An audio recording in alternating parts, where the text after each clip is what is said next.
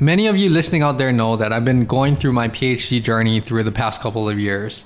And I give some periodic updates here and there. And now, since I'm getting a little further along, the PhD journey is like climbing a mountain.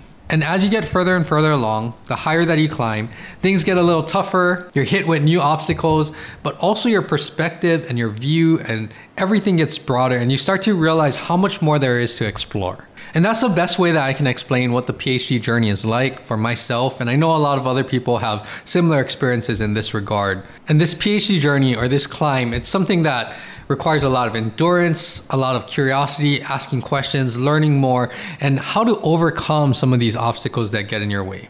And that's what I want to do today is just share a little update where I am in this process and provide some insights to what this experience has been like for me. Welcome to the HNL Movement podcast, where everything is geared to leveling up your performance in activities, sports, and life. Join me in my professional journey as I share my knowledge and experiences while also learning from professionals, colleagues, clients, and you with one goal in mind how to optimize human performance. This is the right place to learn how a multidimensional approach will sustain the performance and lifestyle you desire. Welcome back, everyone, to the HNL Movement Podcast. For all of my new listeners out there, you're in the right place to hear about all these topics, strategies, conversations, all dealing with how to optimize human performance. And for all of my returning listeners out there, thank you again for tuning in for another episode. And for everyone, go check out all of the content that I have on my social media channels. Everything across the board can be found at HNL Movement. Also, go check out my YouTube channel. There's a lot of great highlight clips of the guest interviews, so you can watch some of the video content that's been matching the audio that you've been listening to. And you can find my YouTube channel at HNL Movement as well for all of the returning listeners out there, there's a lot of great guest interviews, guests who've come on and shared their stories, experiences, insights, little gems that will help us along our journey, help us to overcome challenges, obstacles, and also strive to reach our goals. And of course, there's been a lot of great solo topics like today, where I cover a little bite sized piece of something that deals with rehabilitation, injury prevention, strength and conditioning, sports nutrition, performance training, or anything that really helps us to optimize optimize our health and our performance. And most importantly, if you're finding a lot of value or benefit from these episodes, this content, be sure to share some feedback with me. Reach out to me. You can email me, contact me on social media, give me some feedback, what's been valuable for you. And of course, share anything that's valuable or beneficial with family, friends, coaches, colleagues, teammates, anybody that's looking to optimize their performance and strive to reach all of their goals. So, with all of that, let's jump into today's episode. And it's a brief update again on my PhD journey, where I'm at, and an explanation for some of the lack of content out there. But it's just been really busy through the summer months, even last spring, because I'm really trying to stay focused on the goal and I'm in my last year of my PhD program. I've been really trying to buckle down, keep my head down, and just keep pushing forward. So I'm actually a year ahead of schedule and I'm thankful for that. It's been a lot of work, a lot of sacrifice, but I'm getting excited to finish up and start to share more and more content once things start to slow down a little bit. So, yes, it's been a really busy summer. Actually, with my advisor. We presented at our regional conference, so that was a good experience as well. A lot of it tied into what my dissertation and even my research is about. So that was good to kind of gather my thoughts and help me with this last phase of my PhD program. With all of this, that's why there's been lack of content out there, but I am going to get back on that. So keep following along. If you have anything that you're curious about, you have any questions, feel free to reach out to me as well, especially as I start to put out more content out there because there might be things that spark further questions and things that you're curious about or want to learn. So anyway, after the presentation at that conference was done, I had a little break for a couple weeks, but that break was actually me preparing for my comprehensive exam. And I will talk a little bit about that in a second, but really just trying to buckle down. And I took my comprehensive exam right before the semester started, so that was right in August. It's been a few weeks now. And that was a very, very challenging and intense experience in itself. And I'm just happy. I'm sure most PhD students that have gone through this and PhD graduates are going to tell you that they're extremely relieved once it's done. I'm not completely done yet, but I'm done with the written portion and we'll have to do an oral defense coming up very soon. But that whole experience, I'll explain a little bit more in depth. So now I'm going into my third year of my PhD program, and I have my eyes set on, and the goal is to finish up everything by next spring. And I feel that I'm on track to do that. So it's been a lot of work. A lot of things had to get done this year. So I feel like it was just January, just a couple weeks ago, because there's been so many things that have been progressing at a really fast pace. But again, I'm learning a ton. I'm very thankful for everything that has been completed so far, and I'm looking forward to finishing up. So this third year, it's all research for me. Like I mentioned in my last update, I'm done with taking all the classes that I need to sit in. I'm actually helping to TA or be a teacher's assistant for our anatomy graduate class. And then in the spring, I will help take on a bigger role with our graduate level biomechanics class. But other than that, I don't have to sit in any classes. And what this year actually entails is me just being in front of the computer analyzing all of the data that I've collected, a lot of analysis and interpretation so that I can start my dissertation. And with the data set that I have worked hard on to collect, this is just going to be a start of really a lineage of papers and research topics that come out of this data set. And I, I'm really looking forward to continuing to do this even after I finish my PhD and I graduate. This is something that I'm probably going to be working on in the next few years or so because there's a lot of data that we did collect. So, what the plan actually is, even though people think you're not taking any classes, it must be slowing down, it is starting to slow down, but my gears are shifting into again, a lot of the data analysis, interpreting the data, and then formulating what my dissertation chapters will be about, and also working on any other future articles and manuscripts that will come out of this data set. So a lot of it will just be a lot of writing, a lot of processing at the computer, and that again is it can be like a full-time job. So there's a lot for me to do it's exciting though because in the next couple months, the plan is just for me to just really analyze, analyze, and process data. And then from there, I should be drafting up my dissertation. And leading into next spring, I definitely don't want to wait till the last minute. So I hope to have a pretty good draft early next year and a lot of revisions and refining that maybe in February or so. And then hopefully I can plan around March or definitely April. I am planning to turn in my dissertation, defend my dissertation at the end of next spring, and then it's off to the next chapter of my career and of course applying all the things that I I did learn and even building off of the research I think that'll continue on even after I graduate, especially with this data set, how I can actually get more valuable information out there that really helps people, that really helps people to keep their knees healthy. And again, really everything that's dealt with not only knee health, even though that's where my research is centered around, but also anything that really helps you again to optimize performance, perform at your absolute best, and do the things with training, strength and conditioning, and all of those facets to really get information out there that helps again, helps athletes, helps all these people to be healthy and do all of the things that they love to do. So, anyway, that's what my third year looks like. And again, it's an exciting time. I'm very thankful for where I am. There's still quite a bit of work to be done, but I'm glad that I got over some of the bigger humps of the PhD program. So, talking a little bit more about the comprehensive exam, and I'm sure every PhD student has a lot of similar perspectives and experiences with their comprehensive exam. But I do also know that there are differences in how it's formatted and what people do to take their comprehensive exam. So this is something that I want to share because maybe someone listening out there, you're going into or you're thinking about going into a PhD program. And I did not know what this process was until I was in my first year. I was like, what's a comprehensive exam? So typically it's termed your comp comps, right, for short. And that's what you hear PhD students having to do somewhere in the middle of their program. And this is again to test your competency that you are able to be more of an expert in that field in your topic areas. You're able to synthesize, think critically about the information out there, and really to show that you have the expertise to carry out more research in your field and continue that forward progression. Make sure that you can be forward thinking, use the information that you have to critically think through future research studies, or even if you have to teach or whatever you're going to pursue in your career. It's really making sure that you have all of the tools and you're showing your expertise and your thought process so that you can continue as a PhD researcher or academic teacher or someone who has that thought process to pursue something in this area of expertise. So that's overall, you know, other people might be able to explain it a little better than I can, but essentially you're testing your competency of your specialty or your expertise in your area of specialty.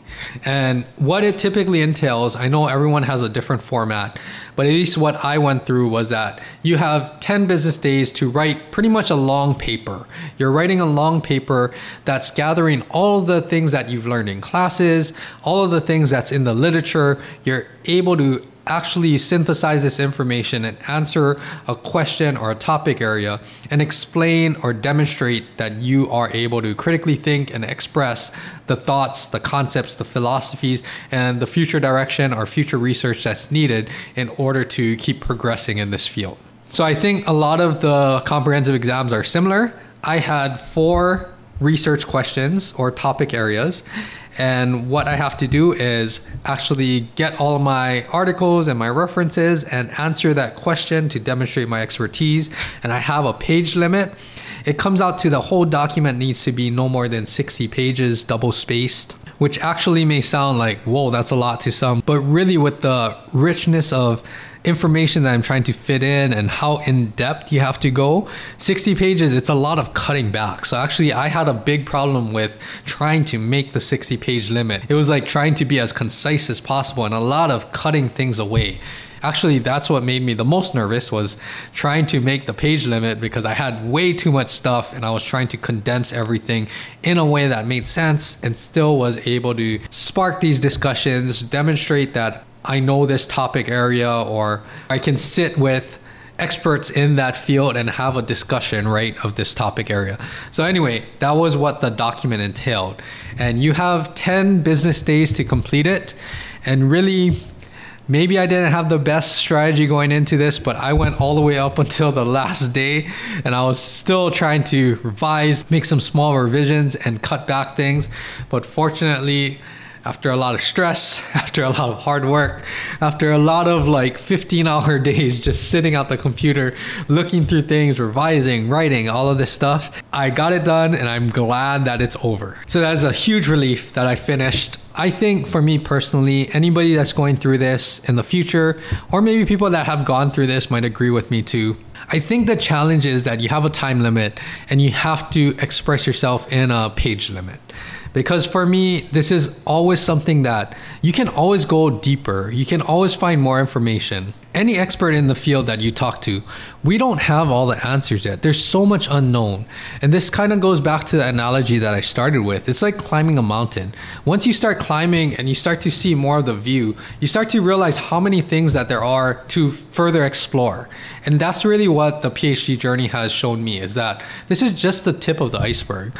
With all of this that I've done over the past two and a half years or so, I now realize how much more there is, how much potential there is out there to actually study more topics or fill some of the gaps in the literature. And I think that's what's hard or what makes that comprehensive exam challenging is that you have to express this because we don't have all the answers. So you have to talk about it in a way that demonstrates your thought process in a way that you can have these discussions. And it's also showing you that these are the future directions that we need to explore because we're not there yet. So, all of that was what the comprehensive exam was like. For me, it was a lot of long days, a lot of writing, I really did not have time to do anything else. But again, I'm happy that I went through this experience. I know all PhD students have to go through this experience. And I just know that it has given me more tools to help me finish my dissertation. I feel a little bit more confident about finishing my dissertation and also writing more literature, journal articles in this area of expertise. So, again, it was a very, very tough, by far, hands down, the most intense and academically challenging thing that I've ever done. but I'm very happy that I went through it and even more happy that it's over with. So that is where I'm at. This was probably one of the biggest hurdles to get past. And again, I'm not out of the woods yet because I am going to have my oral defense. And then that's where I'll have discussions about what I wrote and be able to explain my thought process, justify any things that might be a little fuzzy. But overall, I'm very excited to do that. I feel like I did the best that I could in the time frame that I was given with the page limit that I was given and I do know what I could have added if I had more time or if I had more pages, but that's saved for all of the discussions uh, during the oral defense, so I look forward to that. But overall, I know I haven't talked too much about what my topic area and my dissertation is on. But basically, I've rehabbed a lot of ACL reconstructions and tried to get them to return to play, which is, of course, a big importance, right? Try to get them back to normal function. But for me, a big part of this was being in a clinical setting, in an outpatient clinic, where I saw athletes not only currently competing, but I also saw them after they kind of finished their competitive career and just navigating through life, right? We know that ACL surgeries or ACL injuries in general that really increases your risk to develop early onset osteoarthritis, or also known as post traumatic osteoarthritis. And a lot of it is trying to understand what types of physical loading mechanisms or biomechanic movement patterns really help to either mitigate that or maybe increase the likelihood for developing osteoarthritis.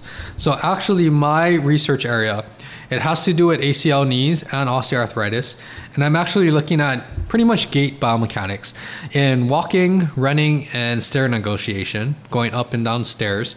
And how are you moving when you're further out from ACL reconstruction surgery? So, farther down that post operative timeline, my research has been in ACL reconstruction subjects who's had surgery more than two years ago.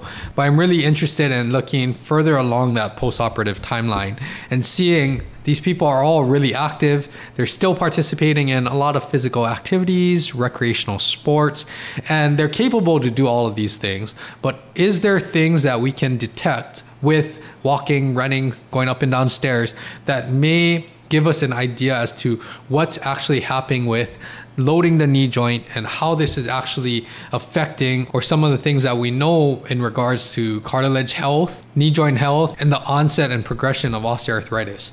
So, anyway, I'm looking at these biomechanical movement patterns and trying to see what do these subjects look like when they're 5 10 10 plus years post-op from ACL reconstruction and are there certain things that either we haven't addressed with physical strength.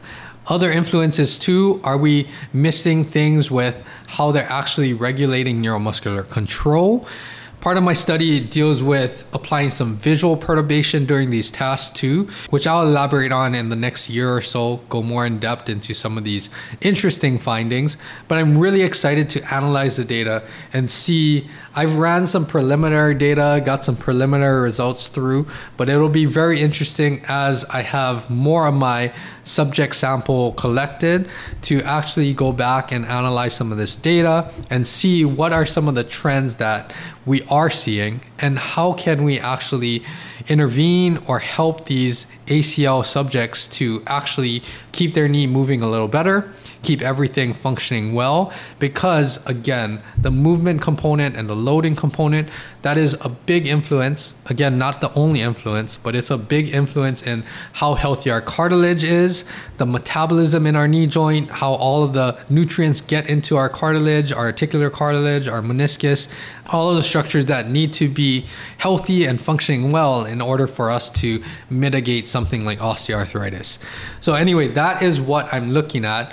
But other than this, I'm also interested in a lot of other biomechanics topics, which I've gotten to get a taste of here and there throughout my program. So, I'll be sharing just in general a lot more things about ACL, osteoarthritis, but a lot more things about biomechanics in the future as well. And what you can expect in the future is that I really want to just present information.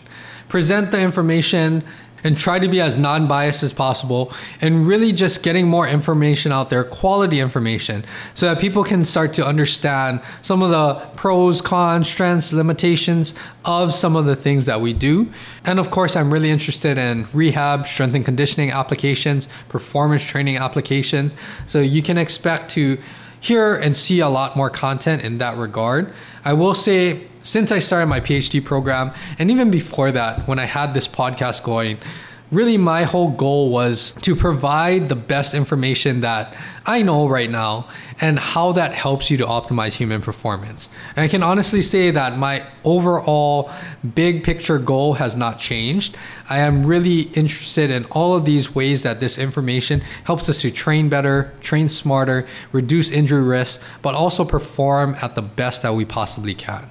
And again, some of this information, unfortunately, when you get to higher levels of athletics, that's when you're exposed to this. So if there's any way that I can share it on this podcast to reach the masses for anyone out there, anyone that's looking to train for all of the things that you want to get better at. Doesn't matter if you're just starting to work out along your health and fitness journey, or if you're trying to make your high school team, college team, make it to the pros. Hopefully, this information can give you some insights as to what, why, how, when these things are very applicable, when they work, when they produce results. And that's what I want to do is try to give this comprehensive, multifaceted approach to optimizing human performance.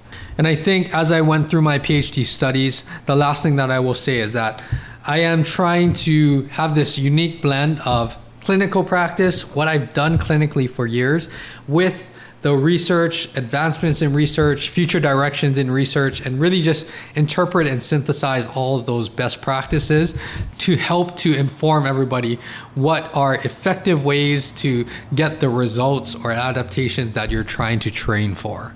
So, again, that is what you can look forward to. I know that I've been busy, but I am starting to get further along. I am starting to process a lot of data. I will share a lot of that data and things that are important that I think people should hear. And again, you can interpret it however you want, but just sharing the information and getting people exposed to the information and some of the data and the thought process that I have going through all of this, that's really what it's about. Because again, if I just stayed in my own bubble and didn't share anything, then the information and all of my work is pretty useless, I think. But really, it's trying to just get the information out there so that people can use it, interpret it, and see how it fits in and how it's actually going to, again, improve your results, improve your performance. So, anyway, that's all that I have for this episode. Stay tuned for more. I have some great guest interviews coming up. I've been really busy over the summer. So, again, I will get back on putting out the content out there, all of these highlight clips, and of course, sharing some of the future things that I am working on as this last year. I know it's going to fly by. So, as this last year keeps plugging along, I will be sure to make some content and keep everyone updated out there. And the last thing is that listen into all of this. If you have questions, if you have things that you're wondering about ACL or osteoarthritis or just any biomechanics things in general, be sure to contact me. I would love to hear some of the questions. I will try to make some content catered to answering those questions or providing some information. So, again, you can contact me on social media. You can reach out to me through my website, through email as well. My email is andrew at hnlmovement.com. And the last thing that I want to say is be sure to check out all my social media channels, check out my website.